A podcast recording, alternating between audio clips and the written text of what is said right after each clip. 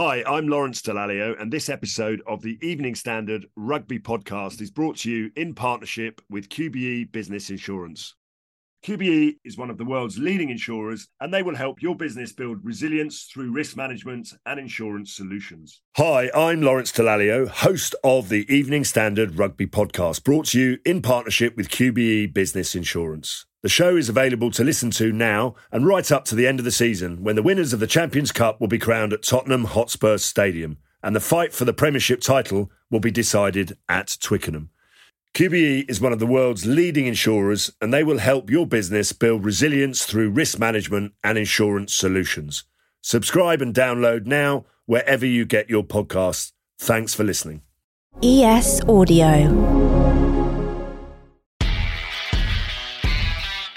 Lawrence, hi, it's Will McPherson here from the Evening Standard. Hello, Will, what's up? Well, I'm writing a feature about great rugby teams, and as you played in more than a couple, I'm thinking the Premiership winning Wasps team of '96 and, of course, England in 2003, to name just two. I thought I'd ask you what it takes to produce a truly great team. Well, my friend, it takes skill. Right. And it takes dedication. You've got to be focused and committed right to the end game. Yep, putting in the hours. Precisely, and it takes time. As it happens, Will, these are the same things it takes to brew an outstanding amber ale, like London Pride, sponsor of this very podcast, and more importantly, one of my favourite beers. I guess it also takes support, especially from the fans. The way they get behind their teams drives those extra yards. I couldn't agree more, and Fuller's London Pride are showing their support as the official beer partner for Premiership Rugby. Awesome. You've been a great help, mate. Thank you. And you've also made me strangely thirsty.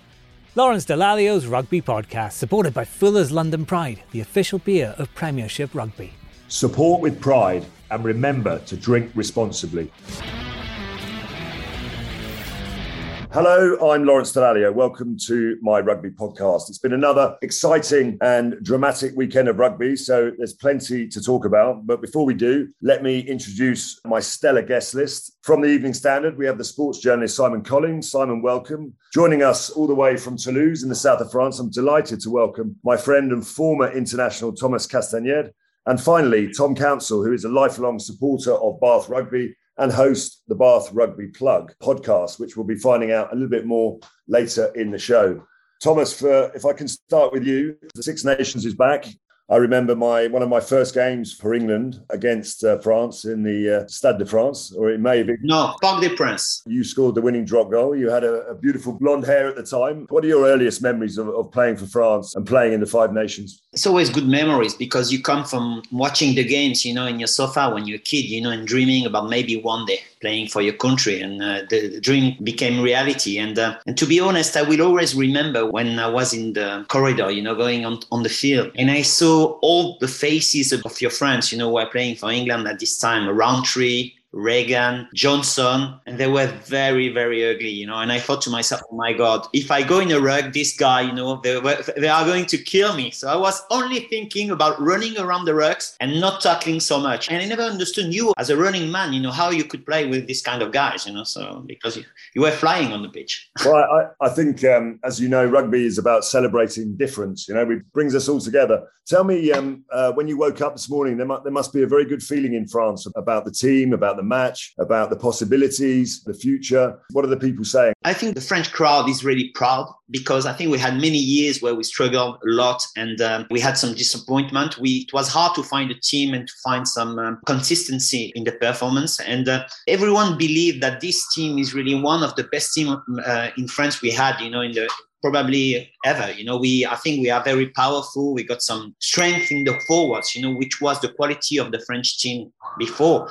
And behind that, we got some players like Dupont and Tamac who are very creative. And in the back line, we don't have the, you know, this magic was, you know, before in the French back line, but we had some hard workers, you know, who can really tackle hard, you know, put pressure on defense. And I think every team who's playing against the French team now is really scared about the physicality that we can put into the game because we played against a very good Irish team. Yeah, Simon, for me, you know, across the championship. I don't mean, you know, any disrespect to the other teams, but this match was a different level to maybe what we've seen in the tournament so far. The two best teams, and as Thomas said, Ireland contributed to a, you know, fantastic match. You know, when you concede in the first few minutes of the game, you know, Dupont coming up with the opening try. What was your impressions of the game and the way that both sides played? Yeah, I completely agree. I think this was, in terms of the rugby we've seen so far in the championship, the highest quality, and the main thing for me was the physicality and, you know, the power and pace that these teams were playing at. And right from the start, we saw it with Dupont and France. But I think a lot of credit's got to go to Ireland, because start of that second half, you were wondering, they could fade here. We know what the French crowd is like when it gets up and the team's going forward, but they really did fight back. But France, for me, just looking like the favourites, and as we're building up to a World Cup, the momentum really seems behind that team. Thomas, France probably should have won the title last year. Somehow they managed to lose the last game against Wales. They probably should have won the title the year before. So there's obviously a lot of pressure coming into this year's championship, but they seem to have handled that, you know, incredibly well. They seem full of confidence, some of the best players in the world in the back line. And, you know, as you say, they found some forwards. But would you expect them now to go on and win this Grand Slam and claim the title? Yeah, but that all comes, I think, from French rugby clubs, you know, who's improving massively too. And playing in the French Championship is always hard. And you can see that in the European Cup, like the French team are very strong, very powerful. So every game is like nearly an international game. So I think the players, they're really improving. The game we had against New Zealand in November was really key, because we realized that we can compete against the best. I think we got a generation of new young players who are really fascinating. And I think the coaching staff has made a fantastic work too. I think Fabien Galtier, who was struggling a bit as a coach when he was a coach for a club, you know, but I think he's more a coach for an international team, because he's not someone who can share his feelings and all that, but is someone who knows about rugby, someone who can build, you know, a project. And I think having the players only like 2 weeks during, or 5 weeks, you know, during a season, then another 5 weeks, you know, it's really helped. And I think the confidence is there. And we got some guys, especially in the forwards, I say, who are really tremendous and very powerful. And we miss one of our main threat, I think, which is Vakatawa, who can play the center. He's still injured, but when he will come back, I think he will bring something more into the French team too. So I think the potential is there. Yeah, no, you're absolutely right. I still have this picture in my head, Tom, of Sean Edwards coaching the French team. He's a very special individual. And obviously, Rafael Ibanez is there with the team manager, and they seem to have put together a really strong coaching group, and the chemistry between them and the players is working very well. What were your impressions of the game from a French and an Irish perspective? I think for France, it's incredibly impressive what they're building. I mean, we shouldn't understate kind of the scale of the squad overhaul that they undertook a couple of years ago. As you say, Sean Edwards deserves a huge amount of credit, because I think if you look over recent Six Nations and recent World Cups for France, their attacking ability's never really been in doubt. The ability to score tries has always been there. But I think what really impressed me against Ireland was just how ferocious the defence was throughout the full 80 minutes. You know, obviously plaudits go to Dupont, Entomac, Villiers, etc. in the back line. But I think guys like Paul Willemse and even Uni Antonio in the front row, I think they were ferocious. And I think that's something that Galtier and Sean Edwards have really added to France. Just from an Irish perspective, they nearly managed to get back into the game at the end there. They were quite close. And though I don't think Joey Carbery had a bad game by any means, I think Ireland really do miss Johnny Sexton when he's not fit and firing. I mean, his ability to manage the game through his kicking and also to take the ball to the line as an attacking threat, I think, is huge for them. So if I was an Irish fan, I'd be fairly worried about his longevity, given obviously his age and how injury prone he's become. No, I mean, listen, I think Ireland still have a lot of positives to take from the match. I think they played fantastically well. Thomas, I'm interested to understand who was behind bringing Sean Edwards into the French setup. I think you know about that. I think it's Rafael, and who I think knew from Wasps when you were there, you know, that the quality of the guy. Playing with Saracens against Wasps wasn't easy, especially when he was the defensive coach. And he was the main coach, you know, during so many years. This guy, I think when I saw the film about his life, about how he was, you know, I understood why he never said hello to me, you know, because I think he hated the opponents, you know, and I think he's got some consideration, he's got some respect, but, you know, when he's on the field, it's like to live or die, you know, and I think he brought this you had him at Wasp, and I think you were quite lucky to have him because he brought a lot, you know, into your team, into the mindset. Of course, you as a captain too, but like this guy was really special. But I think the French team, we really missed that. You know, someone who could speak to us with a different point of view, someone who knew, you know, what was the British mentality and tell us what they think about us and how we could improve. And I think he was the man to do that. Well, there's no doubt that he's such a humble, honest man, and he talks very directly to the players, clearly very emotional. I remember one time with Rafael Ibanez, he just joined Wasps. I think he was playing maybe his second or third game against the Scarlets at Wasps, actually, the first game. We played Scarlets back-to-back games in the European Cup, and we lost the first game. And we did the Monday morning, you know, debrief session. Sean Edwards put, you know, the video up and a few clips, and he really picked on Raf. He just was very honest, very direct, speaking in a strong Wigan accent. And at the end of the meeting, Raf came up to me. He said, what did Sean Edwards say? He was clearly not very happy with me. And I said, Raf, he thought we'd signed Rafael Ibanez, the captain of France, 99 caps. He said, but he's not too sure who we've signed. Anyway. The following week, we played the same team, and his opposite number, Matthew Rees, was taken off the field after 10 minutes, and we went on to win the game. And I think as the water boy came on, he said, ask Sean Edwards who he signed now, you know? So he was always very, very, very direct and very emotional. But what's incredible with Sean Edwards is, you know, the technology has improved. The way I think you coach the games, you know, is very different. But this guy has gone through the ages. So it means that his strength is more like on the mental effect that it could have on the players. And I think that is key in any kind of business. Simon, if we move on to the Wales-Scotland game, it's great to see the fans back in the stadium in Cardiff. You know, it was fascinating. When you see the teams arriving, you look at the body language. You know, clearly Wales were under pressure. They had to come out with a big performance, but Scotland were, you know, after you beat England, they seemed very confident, maybe a little bit too confident, possibly. What was your view of the game from Wales' perspective? I think if we wanted a game which typified why we all love the Six Nations, it was this, because Scotland,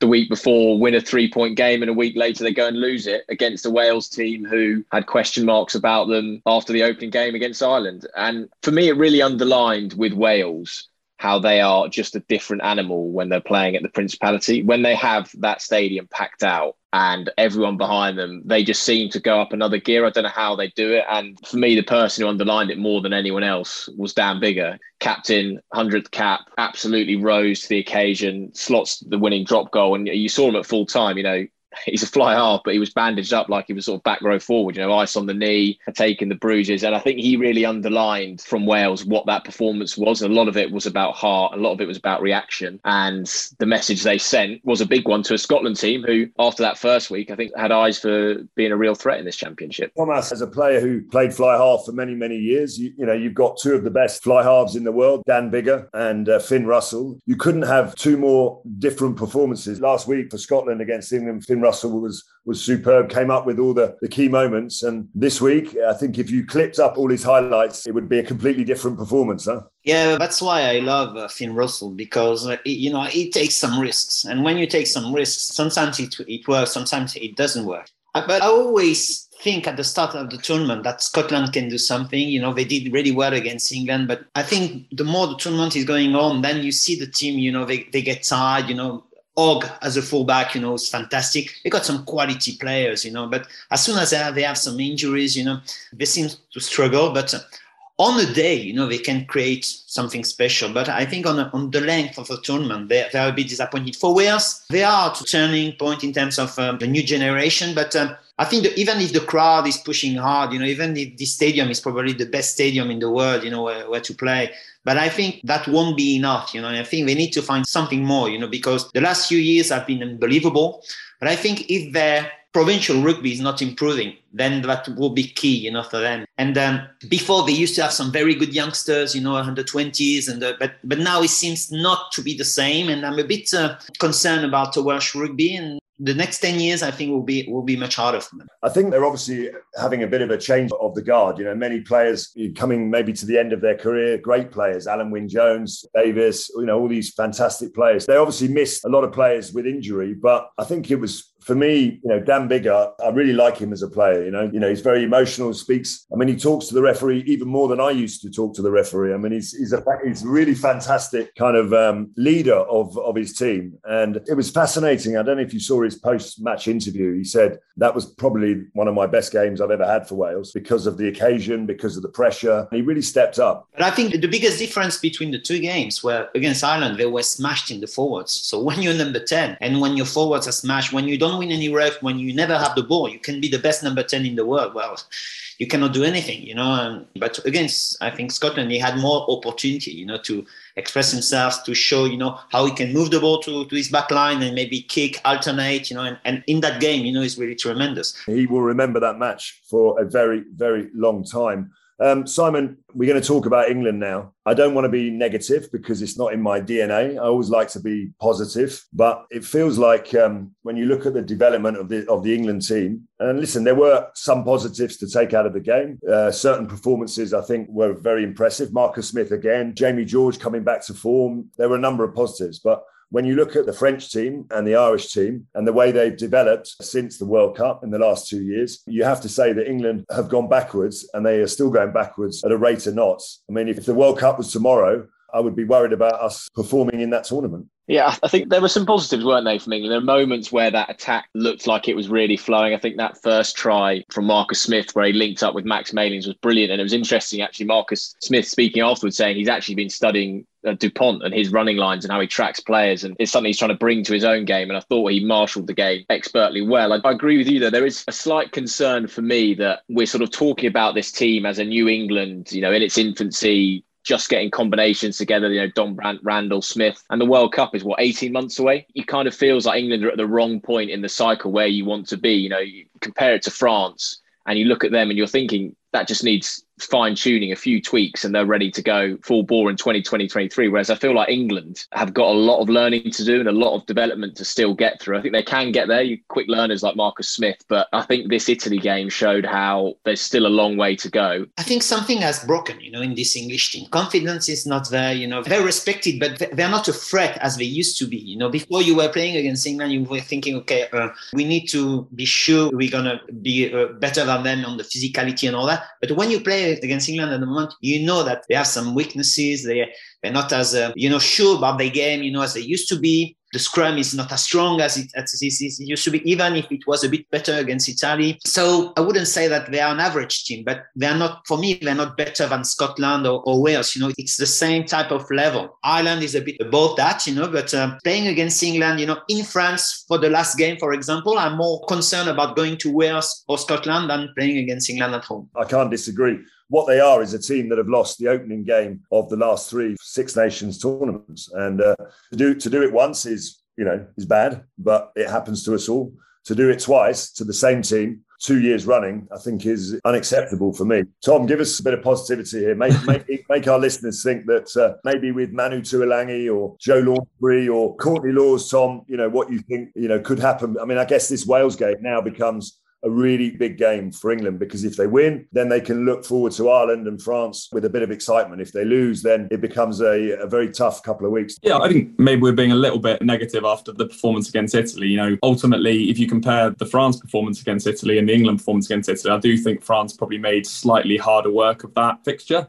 You mentioned the guys that are injured. I mean, Courtney Laws, Joe Launchbury, Tuilangi and Farrell are very key for that midfield, because it means that Slade has to move to 12, which is a position he's not really played in. Joe Marchant's then switching between 13 and the wing. So I think when we get those guys back and we get Watson and May back to provide a little bit of stardust on the wing that I think we're missing, I think we'll see a much improved side. I thought we won the game at a canter. We never really looked under threat by Italy at all. We had the bonus point wrapped up by half-time, and these things always tend to go in cycles, and you know, we've got 18 months until the World Cup. I think there's certainly the quality of player and the depth of talent within the Premiership to get us back to the top again. I was a bit too negative. I think you're right with the names you mentioned, you know, and I've got a small memory, you know, because I didn't tackle so much, but you know, I don't remember.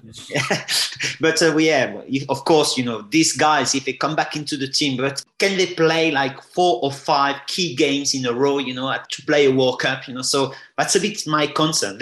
On one day, of course, England can beat any team in the world, you know, but like when you have to play 4 or 5 games, you know, who are very intense, you know, can they really do that?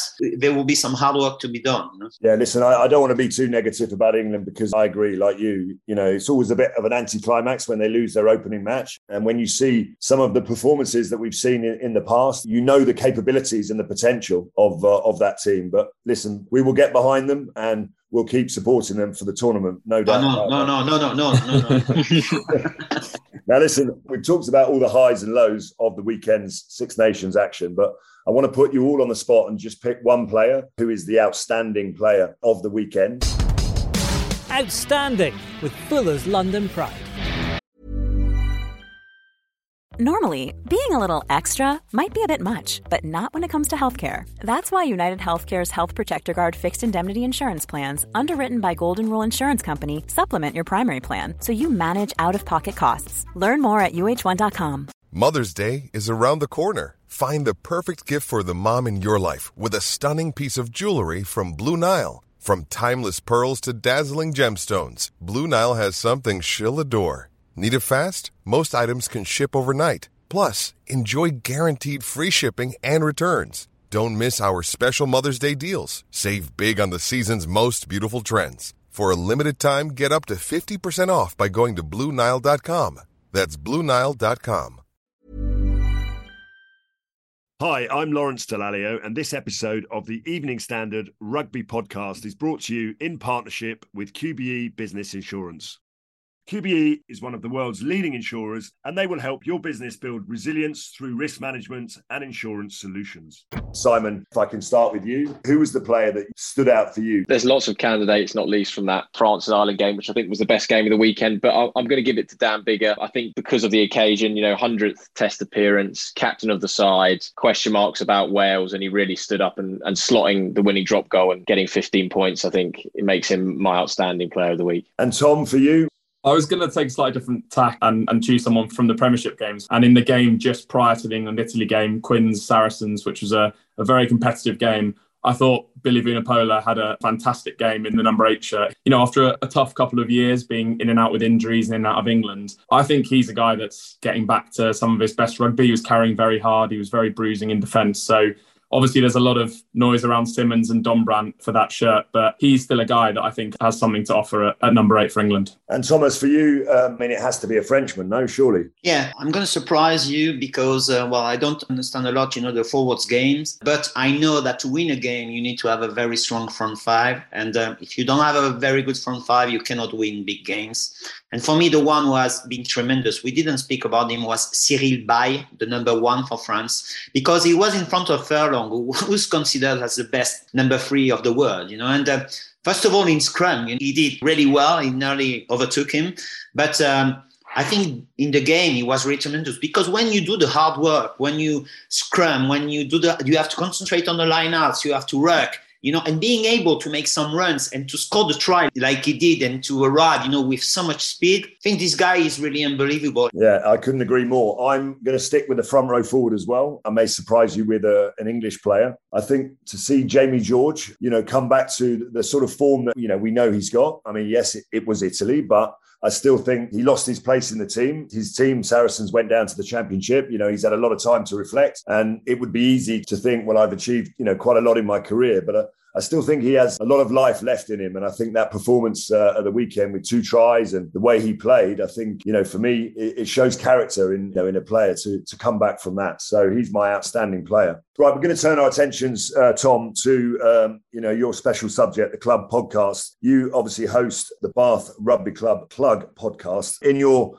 podcast bio, you say that you try to bring an honest yet optimistic account of the highs and lows and the roller coaster ride that is being a Bath fan. I think when Thomas and I were playing many, many years ago, Bath were the outstanding team in English rugby. I mean, they've had a lot of problems, you know, in the last couple of years, but the fans have been so strong, so passionate, so patient. You know, give us a little bit of an insight into, first of all, the podcast. You've been doing that for about 4 years, and what, you know, what the feeling is in the city, because they've seen everything this season. Yeah, as you say, it's been a very, very difficult season, 2 out of 17 in all competitions. And it's hard, I think, when you're a club in a city with the kind of heritage and history and playing group that Bath has, you know, it is very, very difficult. But I think, as you say, the support has been brilliant throughout that season. You'll both have played there, Thomas and Lawrence, and it's a fantastic setting right in the city, in the UNESCO World Heritage Site. It's kind of nestled in. It's a, you know, a very kind of intimate atmosphere. And despite the results that we've had throughout this season, and it's been record-breaking for all the wrong reasons, with 2 70-point-plus defeats,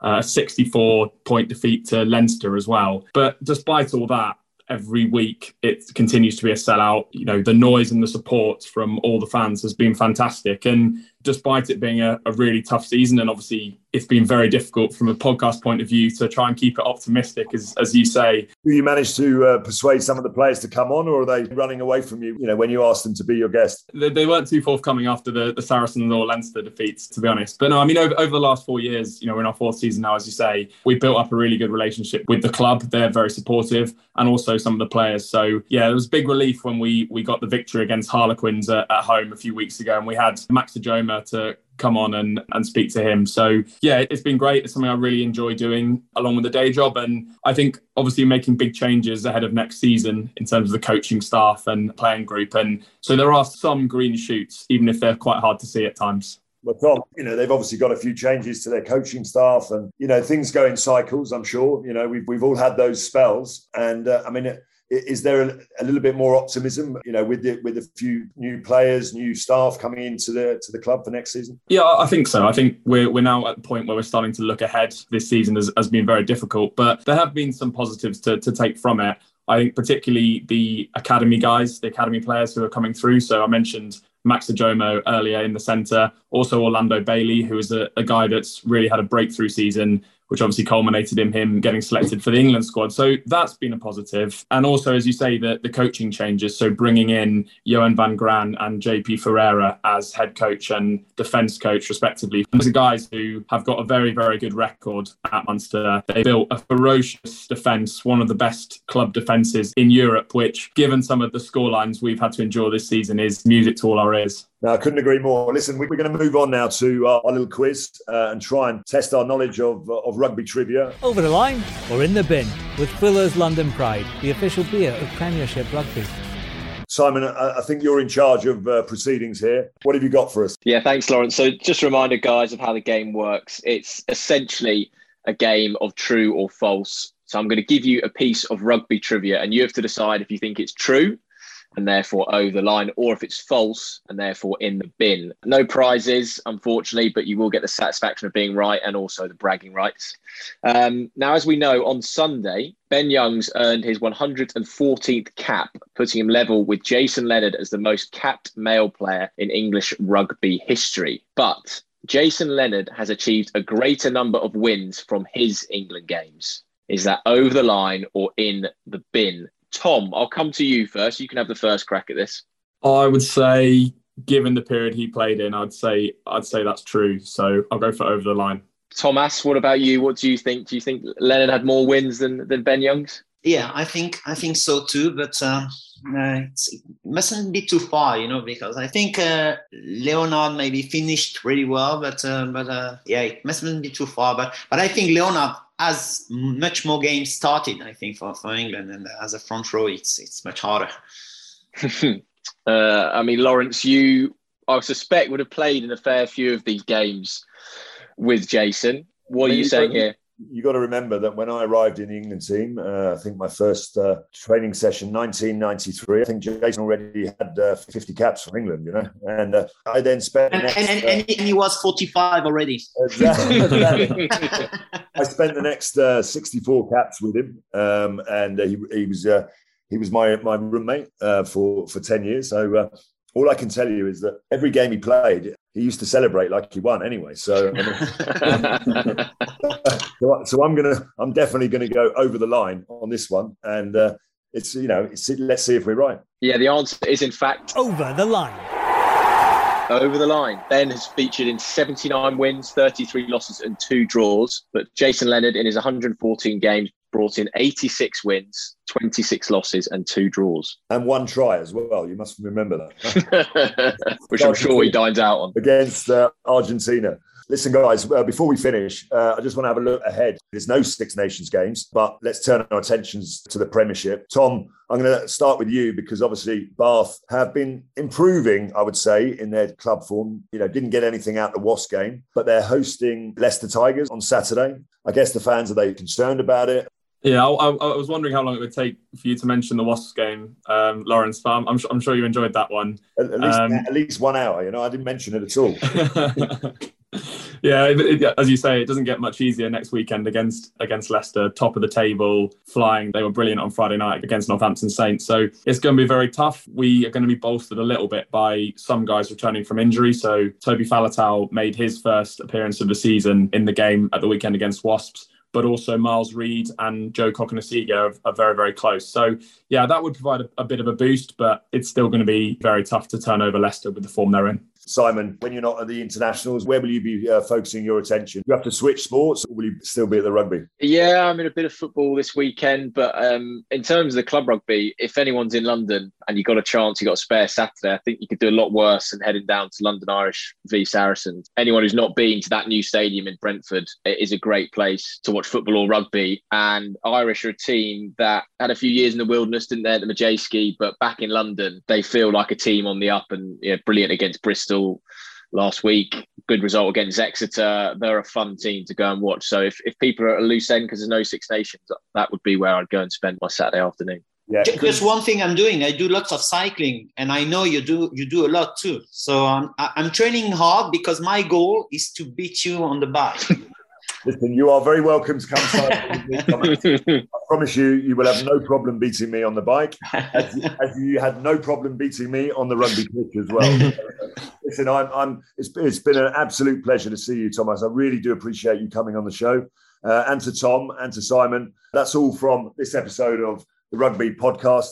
Thanks for listening, but please do give us a like and leave us a review. See you all next week. Thanks, guys. Really appreciate it. Lawrence Dallaglio's Rugby Podcast, supported by Fuller's London Pride, the official beer of Premiership Rugby.